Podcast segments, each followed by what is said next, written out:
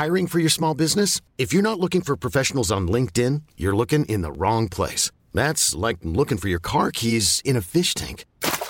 LinkedIn helps you hire professionals you can't find anywhere else, even those who aren't actively searching for a new job but might be open to the perfect role. In a given month, over 70% of LinkedIn users don't even visit other leading job sites. So start looking in the right place. With LinkedIn, you can hire professionals like a professional. Post your free job on linkedin.com slash achieve today. Hi, I'm Daniel, founder of Pretty Litter. Did you know cats tend to hide symptoms of sickness and pain? I learned this the hard way after losing my cat, Gingy. So I created Pretty Litter, a health monitoring litter that helps detect early signs of illness by changing colors, saving you money and potentially your cat's life. Pretty Litter is veterinarian developed, and it's the easiest way to keep tabs on your fur baby's health right at home. Go to prettylitter.com and use code ACAST for 20% off your first order and a free cat toy. Terms and conditions apply. See site for details. Ever catch yourself eating the same flavorless dinner three days in a row? Dreaming of something better? Well, HelloFresh is your guilt free dream come true, baby. It's me, Kiki Palmer. Let's wake up those taste buds with hot, juicy pecan crusted chicken or garlic butter shrimp scampi. Mm. Hello Fresh. Stop dreaming of all the delicious possibilities and dig in at HelloFresh.com. Let's get this dinner party started.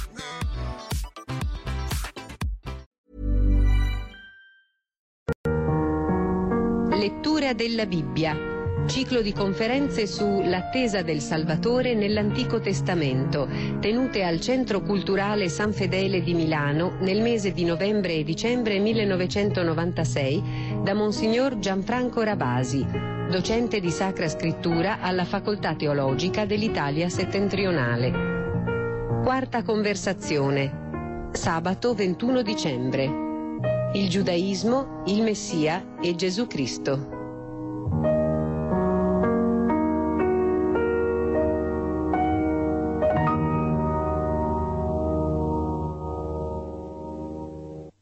Nel 1936, quando François Mauriac pubblicò la sua vita di Gesù, questa vita di Gesù molto famosa che fu anche tradotta in italiano, scrisse in apertura una frase che potrebbe idealmente permettere a noi di stabilire un contatto, un ponte ideale con la precedente lettura che abbiamo fatto dell'Antico Testamento in chiave messianica. Scrisse preferisco ostinatamente al volto del Cristo Re, del Messia trionfante, l'umile figura torturata che nella locanda di Emmaus i pellegrini di Rembrandt riconobbero la frattura del pane, il fratello nostro coperto di ferite, il nostro Dio. Questo profilo del fratello nostro ferito abbiamo visto che può avere le sue origini nell'interno dell'Antico Testamento sulla base di quel quarto carme del servo del Signore che abbiamo esaminato. Però contemporaneamente Mauriac ci ricordava l'altra figura, la figura che a lui era meno cara, ma che d'altra parte ha inciso anch'essa la sua fisionomia nell'interno delle pagine neotestamentarie, la figura del Cristo Re, del Messia glorioso e risorto. Ora noi cercheremo un terzo e ultimo profilo e poi faremo una lunga appendice. Il terzo profilo del volto di Cristo, anticipato dal messianismo dell'Antico Testamento, naturalmente sempre con quelle connessioni che abbiamo detto bisogna stabilire con rigore, non accontentandoci soltanto di applicazioni generiche, di allusioni allegoriche, di affinità che sono soltanto fluide. La terza fisionomia, il terzo profilo è quello che possiamo esprimere con un termine ben noto a tutti voi, ben noto a tutti i lettori del Vangelo. Il termine figlio dell'uomo. Questa espressione risuona 69 volte nei Vangeli sinottici, cioè in Matteo, Marco e Luca, e 13 volte in Giovanni, però curiosamente è assente in Paolo. E in tutto il resto del Nuovo Testamento risuonerà soltanto quattro volte. Ascoltiamo per esempio queste parole che tutti tutti avete incise nelle vostre menti, stampate nella memoria, sapreste subito dire quando Gesù dice queste parole. A una domanda precisa, sei tu il Cristo, il figlio del benedetto, di Dio benedetto? Io lo sono. E vedrete il figlio dell'uomo seduto alla destra della potenza e venire sulle nubi del cielo. Questa frase, come ben sapete, è la risposta che Gesù offre al sommo sacerdote Caifa che lo sta interrogando. E la sua risposta riesce mirabilmente ad intrecciare tutti e tre i profili che abbiamo finora disegnato, compreso quello che ora stiamo per rappresentare. Perché innanzitutto noi abbiamo Cristo che è imprigionato, è un imputato in una corte d'assise e quindi un Messia sconfitto, un Messia sofferente. Però d'altra parte egli dichiara di essere seduto alla destra della potenza. La potenza con la P maiuscola è Dio. E questa dichiarazione allude naturalmente al Salmo 110, quando Dio si rivolge al suo re, nella reinterpretazione al suo Messia, gli dice siede alla mia destra, il segno di partecipazione al glorioso potere divino. Però Gesù aggiunge anche quell'espressione, figlio dell'uomo che viene sulle nubi del cielo. E questa è la terza tipologia la terza immagine del Messia che tanto ha influito nel Nuovo Testamento e che molti studiosi ritengono sia proprio un'espressione caratteristica di Gesù stesso. Il Gesù storico, altri pensano che invece sia la comunità cristiana delle origini, comunque che il Gesù storico, certamente nei Vangeli, il Cristo dei Vangeli, ha usato sistematicamente, se sommiamo appunto tutte quelle volte che ho prima indicato. Ebbene, per poter vedere da dove si attinge questa fisionomia, questo profilo, questa tipologia, questo nome espresso attraverso un titolo, figlio dell'uomo, dobbiamo ricorrere al libro di Daniele e precisamente al capitolo settimo del libro di Daniele, in una di quelle grandi visioni apocalittiche che costellano la prima parte di questo libro, che d'altra parte, come sapete, è anche un libro che appartiene proprio al genere della letteratura apocalittica, questa letteratura un po' fremente, questa letteratura un po' eccitata, che aveva grande successo in quel periodo e che sperava nel sorgere di un'alba del tutto nuova che lasciasse alle spalle, quasi come in una specie di conflagrazione finale, il vecchio mondo. Ebbene, in una di queste visioni, quella che troviamo nel capitolo settimo, abbiamo un contrasto. Da un lato ci sono i quattro grandi imperi della storia, che sono contrassegnati da un segno negativo, sono segnati dal maligno. La visione della storia è pessimistica nell'Apocalittica, se è vero che deve essere tutta affidata a questa immensa distruzione, a questa immensa fiamma purificatrice. Ebbene, la rappresentazione dei quattro grandi potentati del mondo, delle quattro grandi potenze, è fatta con immagini bestiali. Abbiamo nel capitolo settimo, nei versetti 2 e 8, non li leggiamo ora, abbiamo il leone, un leone mostruoso con ali d'aquila, è la rappresentazione di Babilonia. Abbiamo un orso che tiene in bocca tre costole, ed è la rappresentazione della media. Abbiamo un leopardo a quattro ali che rappresenta i persiani. E da ultimo abbiamo la bestia dai denti di ferro che è nient'altro, niente meno che Alessandro Magno che a sua volta, la bestia ha a sua volta dieci corna che sono i diadochi, i generali che erediteranno il suo impero. E c'è un corno più piccolo che è il nemico per eccellenza del popolo ebraico, Antioco IV Epifane questo sovrano Siro, il quale vorrà stendere il manto della ellenizzazione forzata, far diventare per religione, per cultura, greci anche gli ebrei. C'è quindi questa visione profondamente negativa della storia, affidata a questi mostri surreali che rappresentano un po' come l'oscuro grembo della storia da cui escono, fuoriescono continuamente violenze e delitti. Ma ecco che all'improvviso c'è un segno positivo. E questo segno positivo è rappresentato dal versetto nono in avanti. Noi cominciamo a leggere ora i versetti 9 e 10. Eccoli, io continuavo a guardare, quando ecco furono collocati troni e un vegliardo s'assise. Qui si traduce un vegliardo, nell'originale ebraico c'è un antico dei giorni, l'antico dei giorni per eccellenza, che è un'evidente rappresentazione simbolica dell'eternità e Dio, l'eterno per eccellenza, i cui giorni sono innumerevoli. La sua veste era candida come la neve, i capelli del suo capo erano candidi come la lana.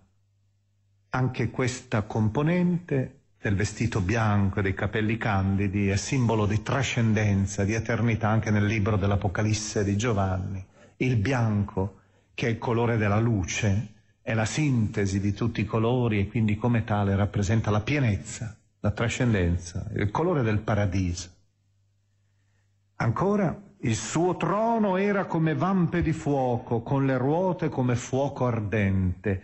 E qui appare naturalmente il trono del giudizio, il trono dell'onnipotenza, che è accompagnata dal fuoco, che è la caratteristica coreografia delle teofanie, cioè delle epifanie divine. Un fiume di fuoco scendeva dinanzi a lui, mille migliaia lo servivano e diecimila miriadi lo assistevano è il numero più grande che esista nella Bibbia, 10.000 miriadi, ed è un numero per indicare quanto di più infinito si possa concepire da mente umana. La corte sedette e i libri furono aperti. Con questa rappresentazione si ha naturalmente il momento del grande giudizio sul libro della storia, che è che reca sulle sue pagine tutti gli eventi dell'umanità. Ed ecco nei versetti 13-14 una svolta in questa grande assise. Leggiamo, guardando ancora nelle visioni notturne, ecco apparire sulle nubi del cielo, si può anche tradurre con le nubi del cielo, ma varierebbe considerevolmente il senso, perché sulle nubi vuol dire, nel linguaggio biblico, appartenere all'orizzonte di Dio. Con le nubi è soltanto allora un accompagnamento, una scena divina. Se invece tu sei sopra le nubi, vuol dire che in questo momento tu partecipi in qualche modo della divinità stessa. È per questo che questa pagina è particolarmente misteriosa. Perché? Perché introduce accanto a Dio un altro, sul suo stesso piano.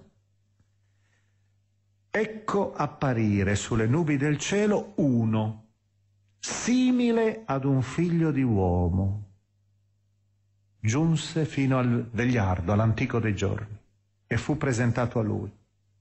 E quegli gli diede potere, gloria e regno. Tutti i popoli, nazioni e lingue lo servivano. Il suo potere è un potere eterno che non tramonta mai e il suo regno è tale che non sarà mai distrutto.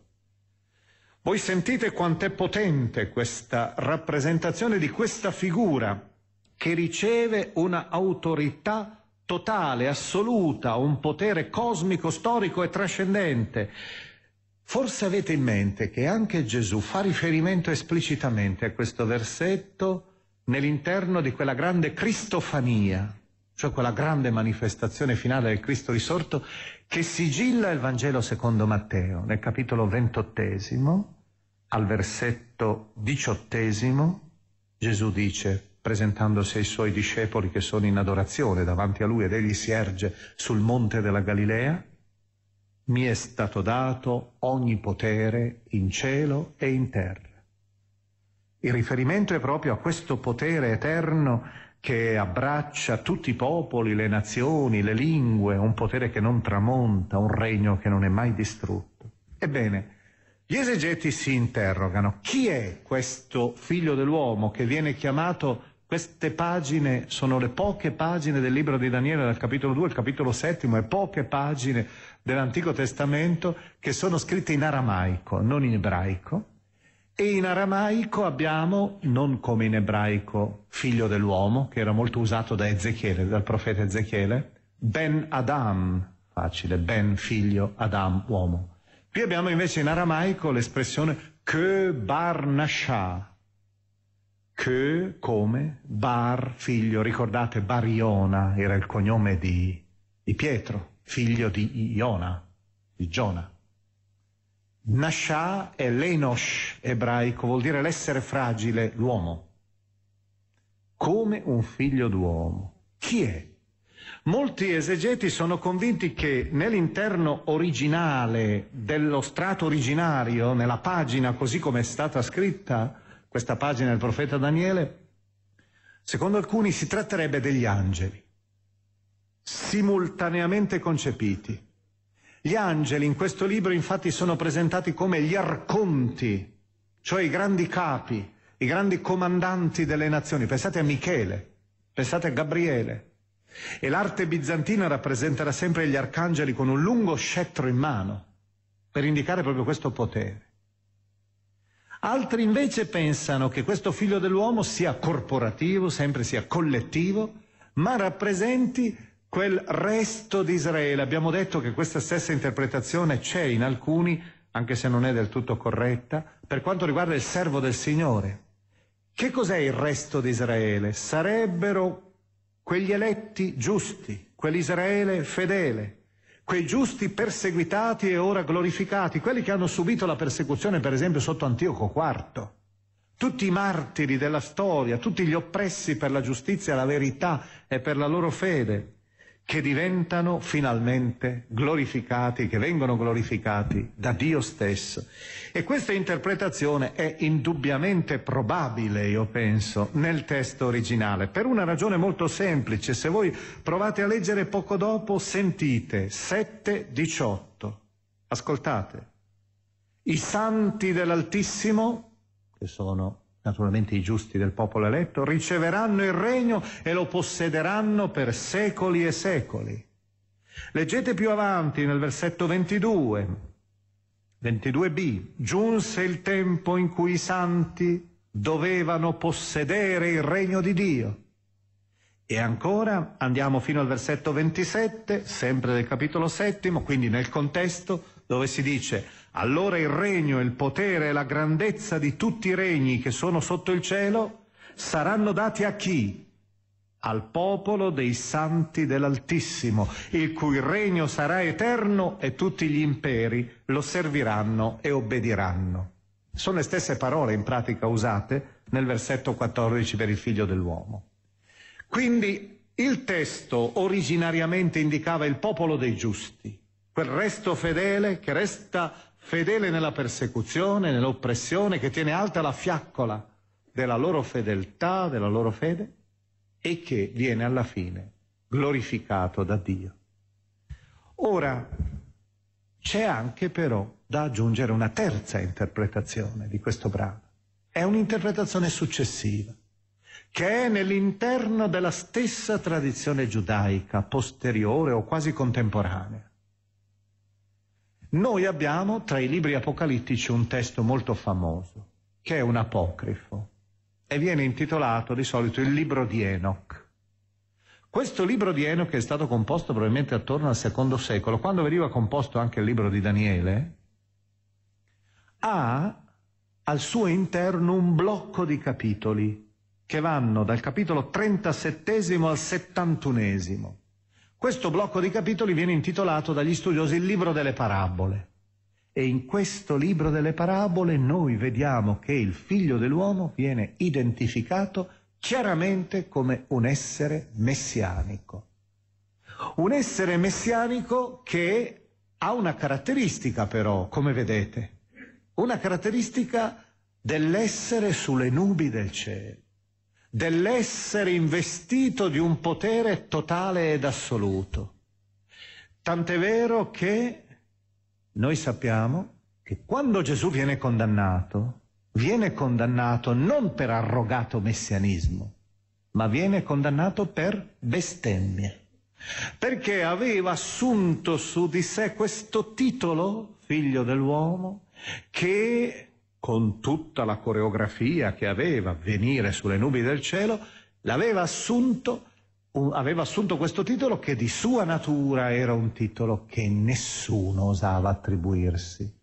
Magari erano sorti come spesso succede nella storia, questi che si attribuivano dignità messianica, lo sappiamo, è ricordato anche dagli Atti degli Apostoli, ci fu un certo Teuda, ci fu un certo Giuda, persone che si ritennero investiti della grande missione di Messia, però nessuno di costoro osava fare riferimento a questo testo, perché era un testo nel quale il Messia, che per gli ebrei è sempre creatura, veniva connotato, veniva caricato di valori, di significati, di qualità che erano troppo alte, quasi impressionanti.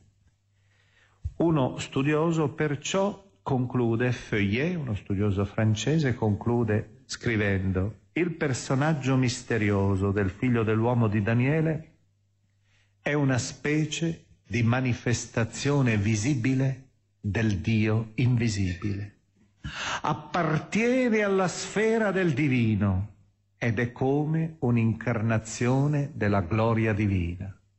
Se le cose stanno così, evidentemente il testo interpretato in chiave messianica dava una svolta consistente alla categoria messianica.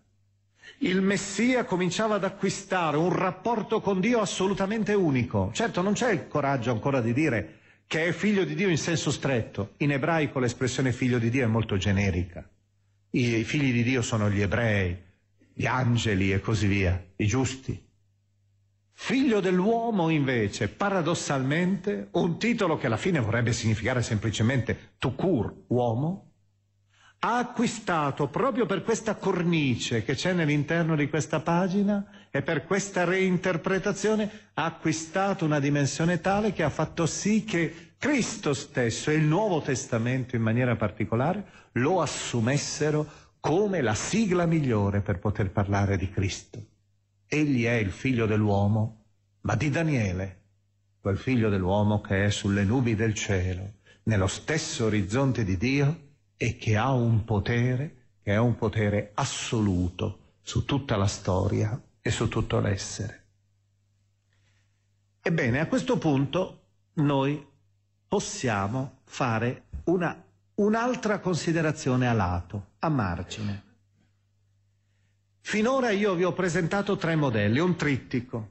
Possiamo anche tentare di dare dei nomi a queste tre figure messianiche dell'Antico Testamento che sono state assorbite dai Vangeli, che sono state assorbite dal Nuovo Testamento per dare il disegno della figura di Cristo. Figlio di Davide, servo del Signore, figlio dell'uomo. Questi tre titoli rappresentano le tre immagini fondamentali di Cristo. Ce ne sono altre di queste immagini? Possiamo dire che nell'interno dell'Antico Testamento difficilmente troviamo altre immagini per rappresentare il Messia. Però io adesso vorrei farvi scorrere una fila di testi che sono stati interpretati in chiave messianica e quasi sempre la figura messianica è regale, quindi siamo nel primo modello, modello del figlio di Davide, ma che in realtà forse avevano un altro significato. Noi abbiamo, coi tre esempi che abbiamo portato, coi tre modelli, abbiamo indicato una connessione corretta tra Antico e Nuovo Testamento, una connessione di evoluzione, ma una connessione motivata, fondata, sia che l'antica pagina guardasse verso un futuro non definito, ma in qualche modo lo prefigurasse, sia che il Nuovo Testamento guardasse a queste pagine e vedesse in queste pagine i lineamenti del Cristo ormai giunto. Ricordate quella via proiettiva, la via della proiezione, dall'Antico Testamento guardando in avanti, o la via retroproiettiva, dal Nuovo Testamento interpretare l'Antico. Ebbene, qui abbiamo invece probabilmente un'altra legge molto più libera, quella dell'allegoria, dell'interpretazione libera, ben sapendo però che questi testi, che non avevano senso messianico forse all'origine, vengono caricati di questo senso e quindi come tale riflettono il respiro messianico che l'antico Israele ha sempre avuto e che a un certo momento ha travasato su tutte le scritture dell'Antico Testamento al punto tale che per esempio la traduzione antica greca dei 70 quando arriva al Salterio cerca di interpretarlo quasi sempre in chiave messianica. Anche quando la figura non ha assolutamente contorni messianici è una figura semplice di un ebreo che sta pregando. Prima pagina, famosissima, primo verso, anzi, che voglio citarvi, Genesi 3:15. Io porrò inimicizia tra te e la donna, tra il serpente e la donna, tra il tuo seme e il suo seme. Questo seme ti schiaccerà la testa e tu, tu lo insidierai al calcagno. Voi sapete che questa non è la rappresentazione di Maria Immacolata, questa è un'interpretazione posteriore, tradizionale, appartenente alla tradizione cristiana. Il testo all'origine è la grande lotta tra il bene e il male. Tant'è vero che questi due verbi che noi cambiamo, schiaccerà e insidierà, sono in realtà in ebraico lo stesso verbo per indicare una specie di lotta permanente tra i due semi il seme del serpente, il male che continuamente intride la storia, e il seme della donna, che è il seme redento dalla benedizione di Dio in Abramo. Ora è curioso notare come legge questo versetto la traduzione dei 70, la traduzione greca della Bibbia, questa antica traduzione del terzo secondo secolo a.C. Legge io porrò inimicizia tra te e la donna, tra il tuo seme e il suo seme. Questi, costui, autos in greco, ti schiaccerà la testa e tu le insidierai il calcagno. Come vedete c'è la rappresentazione ormai di una persona. E chi è questa persona per eccellenza? Questo costui con la C maiuscola. È il Messia. E si immagina già che il Messia schiacci la testa per sempre e il serpente non possa più, il seme del serpente non possa più insidiare il bene, il seme del bene. Vedete una reinterpretazione minuscola, ma messianica. Genesi 49.10. Genesi 49.10 è la grande benedizione, quelle famose benedizioni che Giacobbe lancia su tutto il popolo di Israele al, nel momento della sua morte, una specie di grande testimonianza quasi di grande eredità che lascia Israele, una benedizione testamento. Sfilano tutte le tribù, le dodici tribù. Ricordate che Chagall le ha rappresentate in maniera straordinaria nelle vetrate dell'ospedale della Dassa a Ein Karim, vicino a Gerusalemme, nella sinagoga di questo ospedale ebraico. Ebbene, quando si arriva a Giuda c'è una frase che dice non sarà tolto lo scettro da Giuda né il bastone del comando tra i suoi piedi, finché l'ebraico qui è oscuro. C'è una parola che è di difficile traduzione perché non vuol dire nulla, così come Shiloh. Forse la traduzione più probabile è questa, finché sia portato il tributo a lui e sua sia l'obbedienza dei popoli. Cosa vuol dire questa frase nel suo senso originario? Sarebbe Giuda continuerà a regnare, sarà re e per lunghissimo tempo gli sarà portato il tributo dei popoli. È la celebrazione di un lungo regno, di un regno duraturo, attribuito a Davide. Naturalmente chi scrive questa benedizione che poi viene messa in bocca a Giacobbe conosce già la dinastia davidica. Siamo nel periodo monarchico. Ma ecco che lentamente si comincia nelle traduzioni successive ad avere un'altra interpretazione, che pure è anche possibile. Questa interpretazione la troviamo per esempio nella traduzione della CEI, che abbiamo tra le mani. Non sarà tolto lo scettro da Giuda né il bastone di comando tra i suoi piedi, finché, badate bene, verrà colui al quale esso appartiene e a cui è dovuta l'obbedienza dei popoli. Vedete che qui si introduce un colui, un colui al quale appartiene veramente lo scettro. Cambiando, Gerolamo traduce Donec veniat qui mittendus est, interpreta con un altro verbo che non è presente neppure, finché venga colui che deve essere inviato. La traduzione di Geronimo è già chiaramente messianica, che è per eccellenza l'inviato con la I maiuscola. Ricordate nel Vangelo di Giovanni, a capitolo 9, il cieco nato, dove viene mandato? in quella piscina che è Siloe, il cui nome è inviato, per cui egli lava gli occhi nell'inviato, cioè in Cristo stesso. E i suoi occhi si aprono, si aprono non soltanto alla visione di questo mondo, ma anche alla visione della fede, la visione trascendente. Ecco, abbiamo perciò in questa interpretazione di Gerolamo già una visione chiaramente messianica, ma io non voglio dipendere da Gerolamo che è già cristiano, che c'è già tutta la la tendenza a interpretare cristianamente, cristologicamente la, molte pagine dell'Antico. Voglio invece ritornare al Targum. Voi lo conoscete già, ne ho fatto riferimento nell'ultima lettura biblica, quando abbiamo parlato del Targum come traduzione aramaica della Bibbia ebraica. Ora, la traduzione della Genesi, il cosiddetto Targum di Onkelos, questa traduzione aramaica di questo versetto è Many of us have those stubborn pounds that seem impossible to lose, no matter how good we eat or how hard we work out. My solution is PlushCare. PlushCare is a leading telehealth provider with doctors who are there for you day and night to partner with you in your weight loss journey. They can prescribe FDA-approved weight loss medications like Wagovi and Zepbound for those who qualify. Plus, they accept most insurance plans. To get started, visit plushcare.com slash weight loss. That's plushcare.com slash weight loss. Ever catch yourself eating the same flavorless dinner three days in a row? Dreaming of something better? Well, HelloFresh is your guilt-free dream come true, baby. It's me, Kiki Palmer. Let's wake up those taste buds with hot, juicy pecan-crusted chicken or garlic butter shrimp scampi. Mm. Hello Fresh. Stop dreaming of all the delicious possibilities and dig in at HelloFresh.com. Let's get this dinner party started.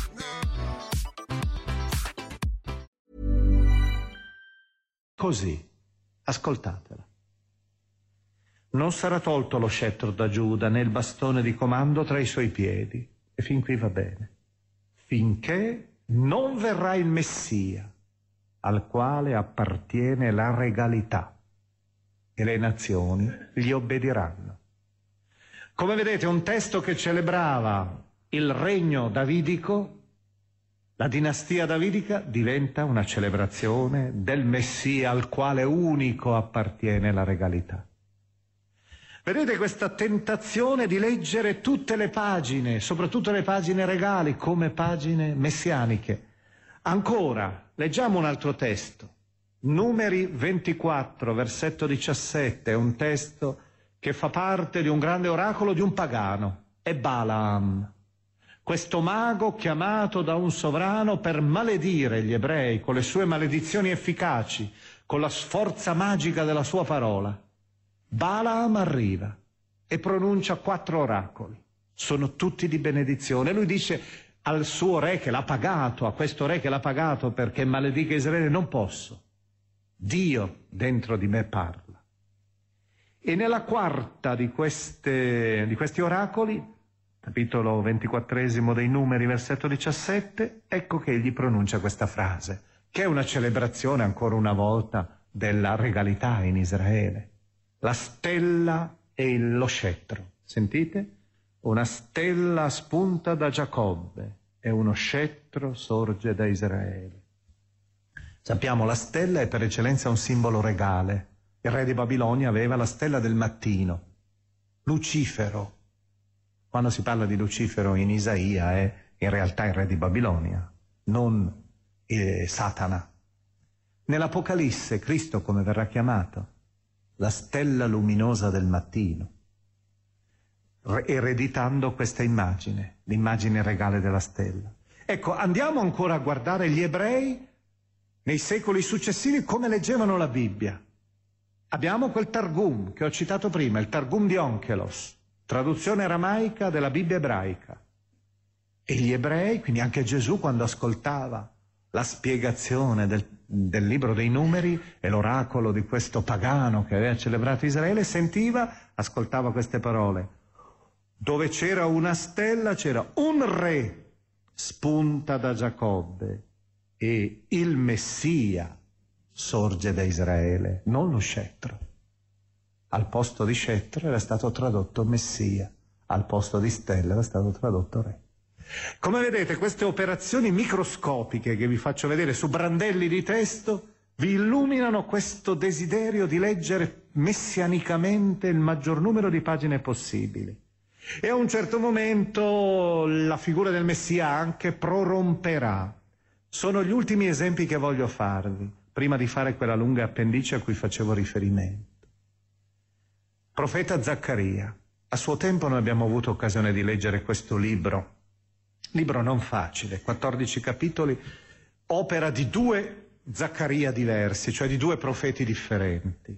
I primi otto capitoli appartengono a un profeta, dal 9 al 14 a un altro profeta.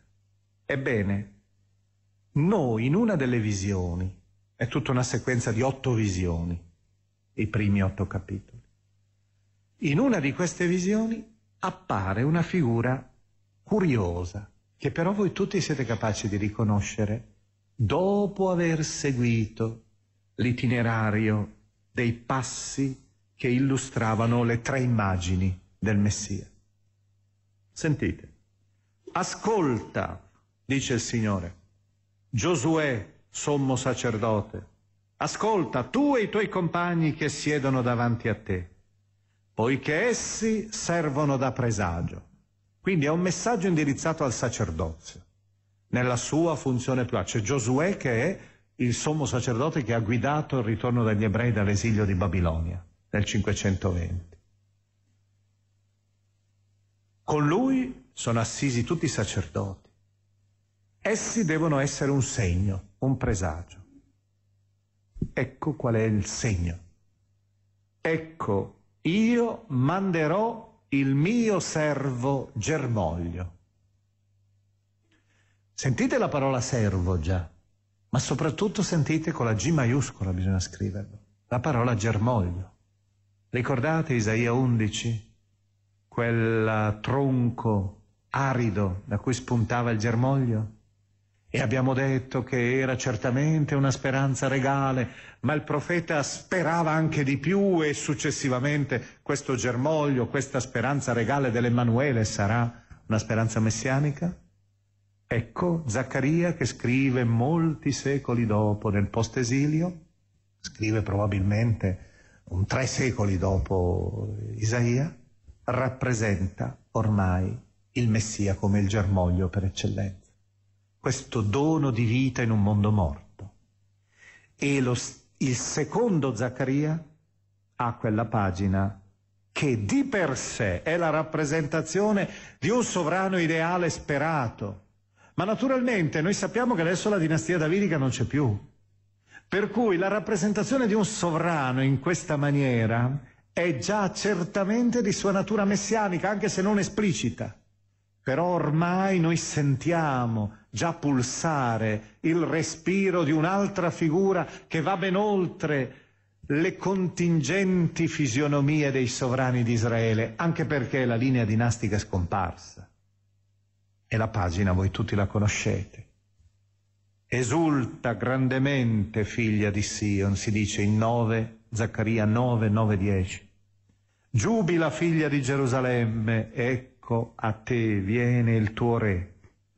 Egli è giusto e vittorioso, umile, cavalca un asino, un puledro figlio d'asina. Questo, la cavalcatura dell'asino, come sapete, è una cavalcatura gloriosa. L'asino non è un animale disprezzato come da noi in Oriente, ma una, un animale non nobile come il cavallo, ma nobile. Ed era la cavalcatura del re in tempo di pace. Tempo di guerra il cavallo.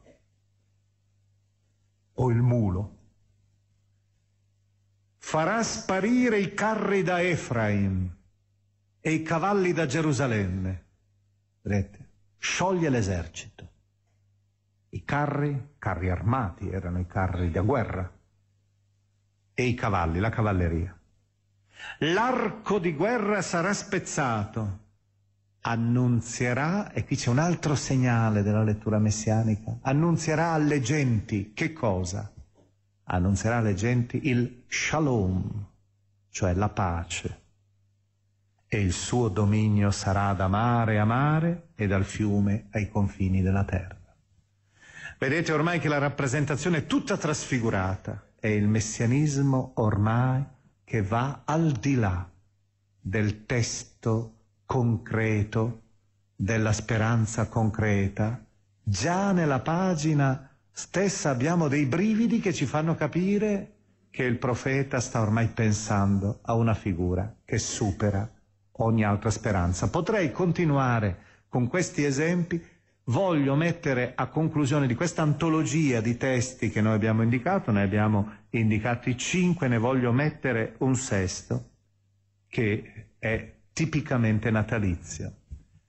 Anche in questo caso non si tratta di un annuncio messianico, anzi in questo caso si tratta di un annuncio di nascita ancora per la dinastia davidica. È un profeta contemporaneo di Isaia suo discepolo forse, era un contadino.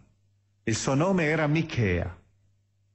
E Michea, nel capitolo quinto, al versetto 1, ha un versetto piuttosto oscuro, difficile in ebraico, non molto chiaro, che però più o meno fa intravedere che cosa significhi. Prendiamo una traduzione.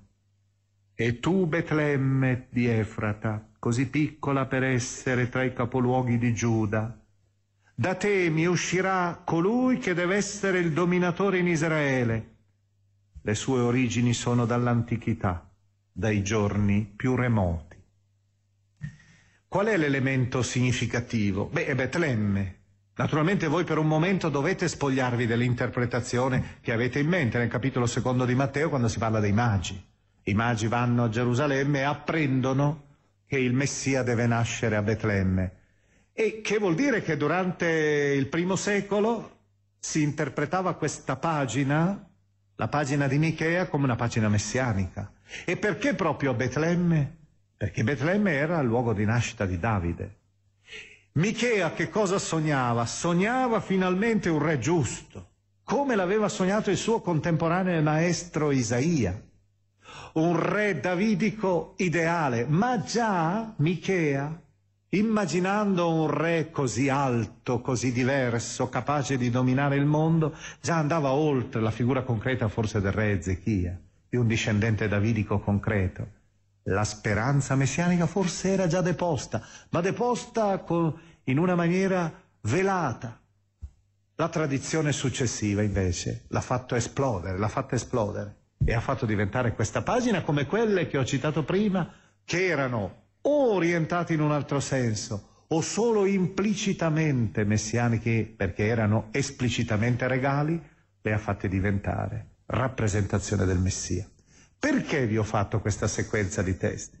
Vi ho fatto questa sequenza di testi dell'Antico Testamento per mostrarvi che la presenza messianica non è vincolata soltanto a quelle pagine che condizionano poi anche la rilettura cristologica. Non è condizionata soltanto, non è vincolata soltanto a quelle pagine che rappresentano quelle tre figure gloriose e grandiose, che hanno dentro di sé una carica che è trascendente, che è una carica che va oltre il significato immediato del testo o che comunque viene interpretato con un significato ulteriore rispetto al testo stesso.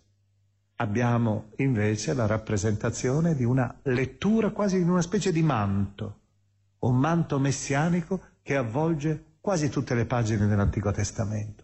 La speranza messianica è quindi una grande legge della lettura delle scritture già del popolo ebraico, che leggeva la Bibbia formata con una specie di prisma. La luce delle scritture passava attraverso questo prisma e fuoriusciva colorata dell'oro della messianicità.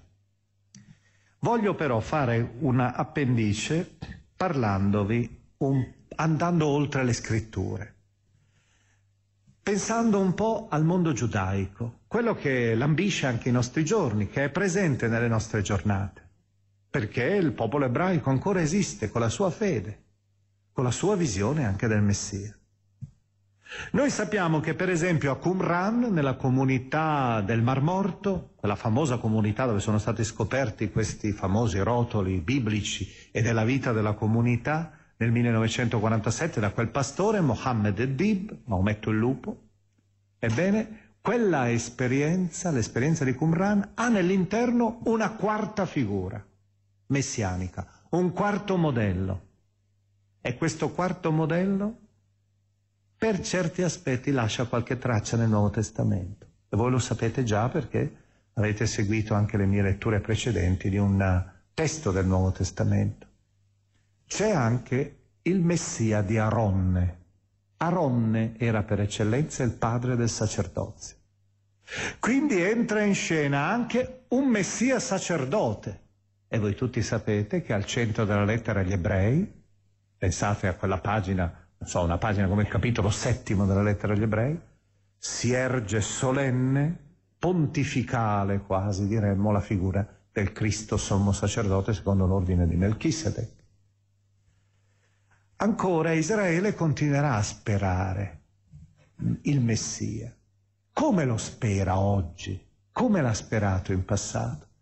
Vedete, una delle dominanti della teologia giudaica è progressivamente quella di spostare l'asse dalla figura concreta messianica a una figura corporativa.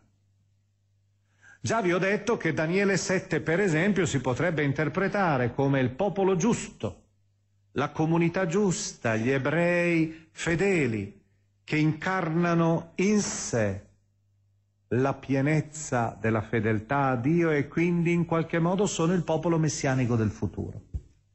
E allora se noi andiamo in questa linea, se noi proviamo a seguire questo itinerario di interpretazione, dovremmo dire per certi aspetti che il popolo ebraico tendenzialmente aspetta un Messia che è dentro di sé. I giusti alla fine rappresentano il popolo messianico rappresenta la speranza messianica. Coloro verso i quali convergeranno tutti i popoli della terra cercando la verità e la giustizia. E imparando da costoro si convertiranno e il mondo vivrà nella pace e nella giustizia. C'è un senso collettivo del Messia, c'è un'interpretazione comunitaria abbastanza dominante, che naturalmente può anche degenerare. Qualcheduno a un certo momento aveva implicitamente almeno, anche se erano laici, proprio perché erano laici, magari pensiamo a Teodoro Herzl, fondatore del sionismo, speravano proprio che in uno Stato teocratico, loro erano laici, non lo pensavano teocratico, ma certe correnti radicali, ortodosse dell'ebraismo, penserebbero a uno Stato laico, a uno Stato teocratico fondato dal Messia stesso e guidato dal Messia stesso e tutta questa unità costituisce la parola Messia. Questa concezione ci permette però di fare una riflessione più sulla figura allora di Gesù per il popolo ebraico. Se il Messia ha questi contorni un po' collettivi, non mancano però degli ebrei che sperano in una persona che guida. Soprattutto certe correnti, come ho detto, ortodosse, immaginano che il Messia verrà come re, come sovrano, come giusto, ma sarà una figura singola che aggregherà a sé tutto il popolo. Naturalmente questa diversa concezione, però quella collettiva, permette anche di vedere il confronto con gli ebrei, con i cristiani, che hanno scelto in un figlio di Israele il Messia per eccellenza. E per di più l'hanno caricato di tanti significati, di tante qualità, anzi di una qualità suprema, quella della divinità. Il filosofo Martin Buber nel 1950 chiamava Gesù fratello maggiore. È curioso questo titolo che poi è stato ripreso dal Papa invece in visita alla sinagoga di Roma a proposito degli ebrei stessi.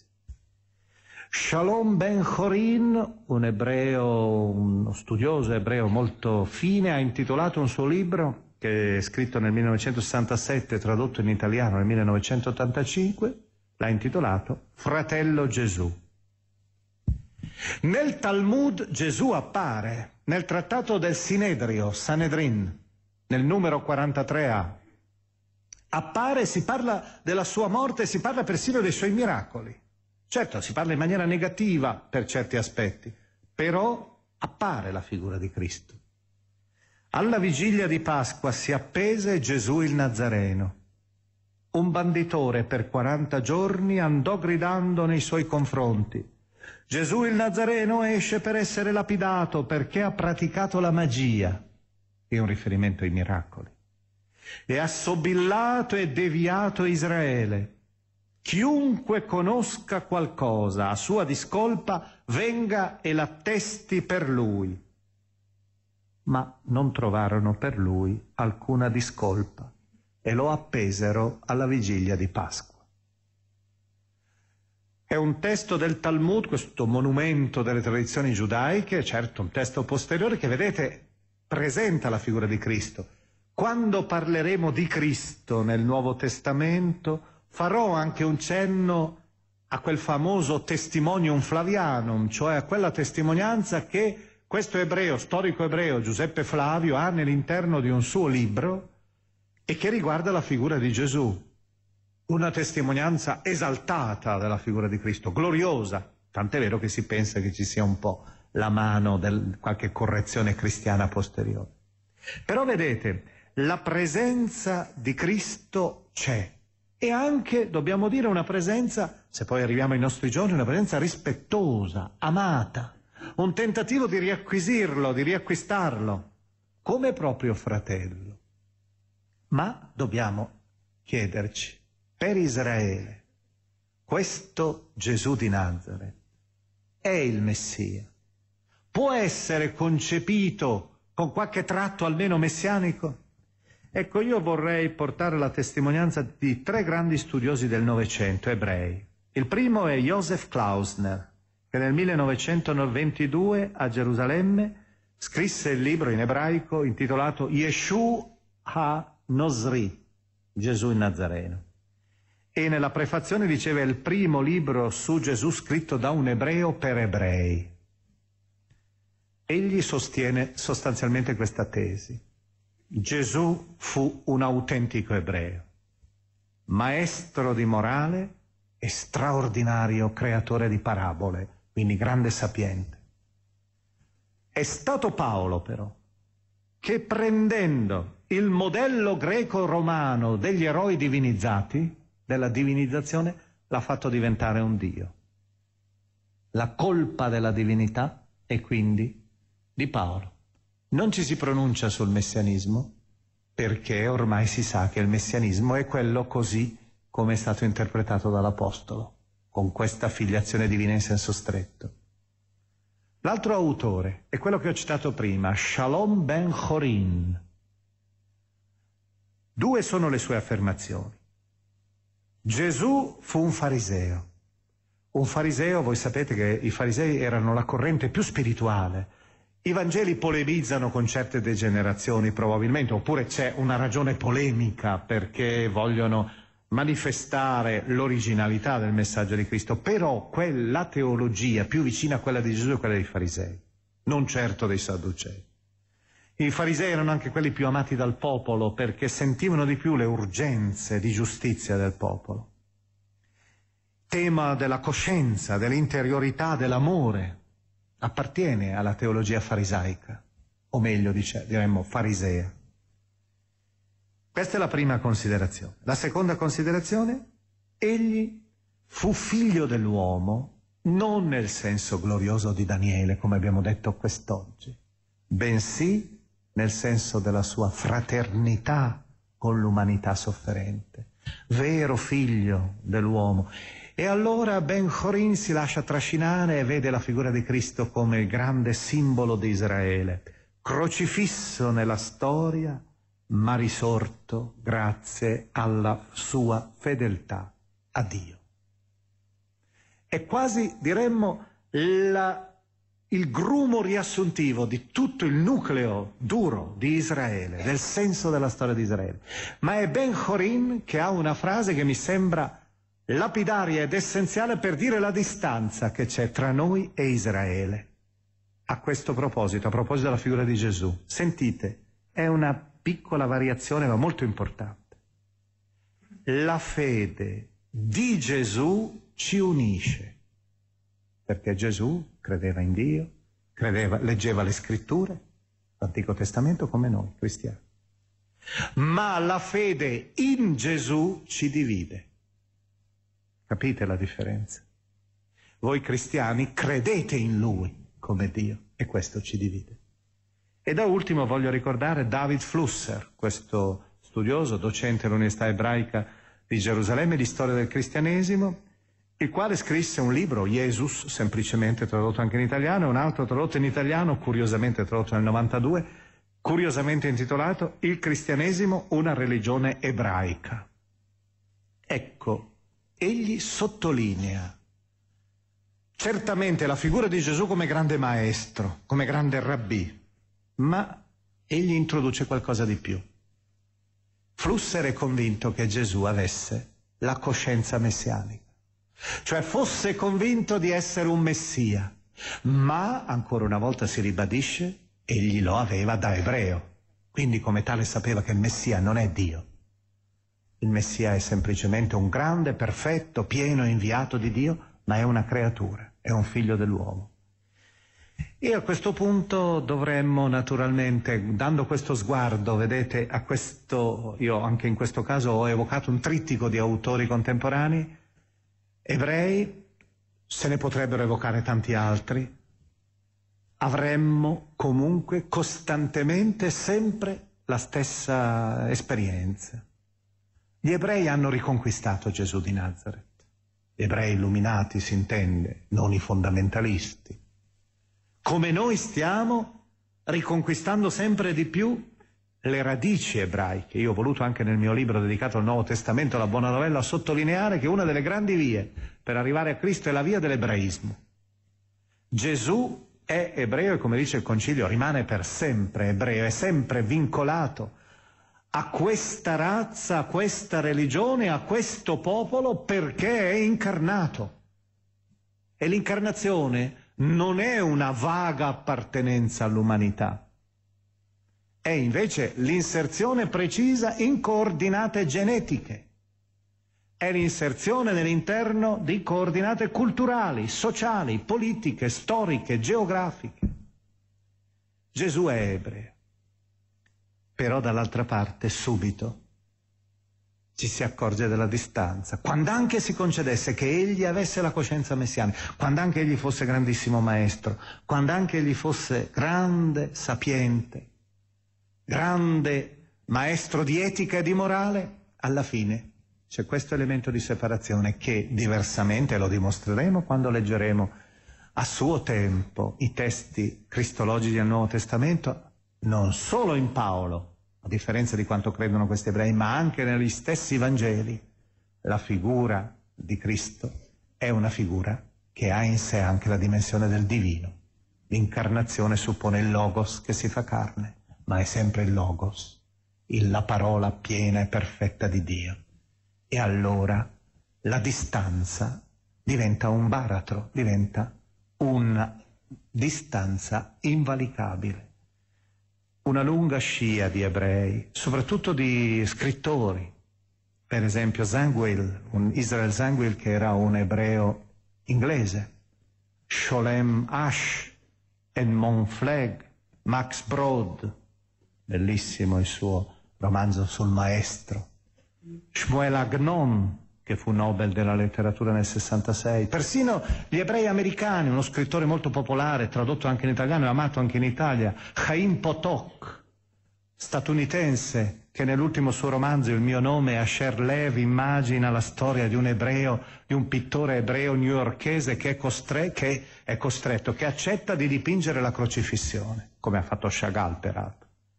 Però egli, per poterla dipingere, deve leggere i Vangeli. E lì si accorge del dramma. L'hanno crocifisso gli ebrei, sono accusati gli ebrei della crocifissione. Sente il dramma di un ebreo che deve rappresentare il segno più alto della cristianità. Ma io vorrei concludere con un ebreo particolare, il quale ci fa capire però che forse anche nell'ebraismo la figura di Cristo, come si dice, come ha detto un figlio di Israele, Simeone, quando l'ebbe tra le braccia, quando ebbe tra le braccia il bambino, è un segno di contraddizione, è una pietra d'inciampo. Questo ebreo particolare, non credente, ma misteriosamente attratto dal senso del mistero e attratto anche da aspetti del cristianesimo, è naturalmente Kafka. E Kafka un giorno rispose così a un amico, Gustav Januch, che lo interrogava su Cristo. E la sua risposta mi sembra che sia una risposta possibile anche a tutti coloro che non sono credenti in Cristo e che si avvicinano a questa figura. Ed è una risposta possibile, penso, a tutti gli ebrei che con cuore sincero vogliono cercare di conoscere questo loro fratello straordinario, con tutte quelle caratteristiche che giustamente essi gli riconoscono. La risposta di Kafka a Januch fu Cristo, questo è un abisso di luce. Bisogna chiudere gli occhi per non precipitare.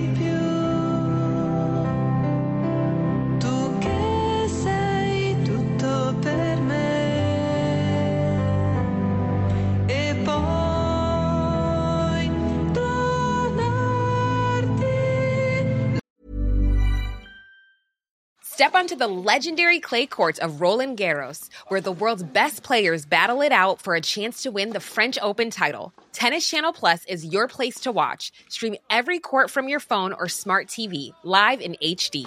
Don't miss a moment with daily live coverage and match replays on demand, beginning Monday, May 20th.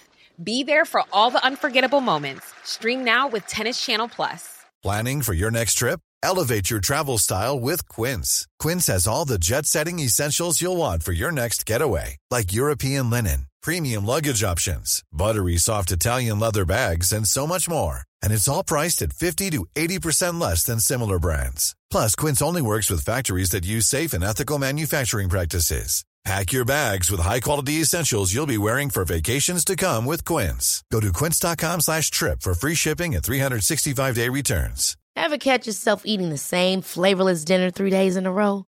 Dreaming of something better? Well, HelloFresh is your guilt-free dream come true, baby. It's me, Kiki Palmer. Let's wake up those taste buds with hot, juicy pecan-crusted chicken or garlic butter shrimp scampi. Mm. Hello Fresh. Stop dreaming of all the delicious possibilities and dig in at HelloFresh.com. Let's get this dinner party started.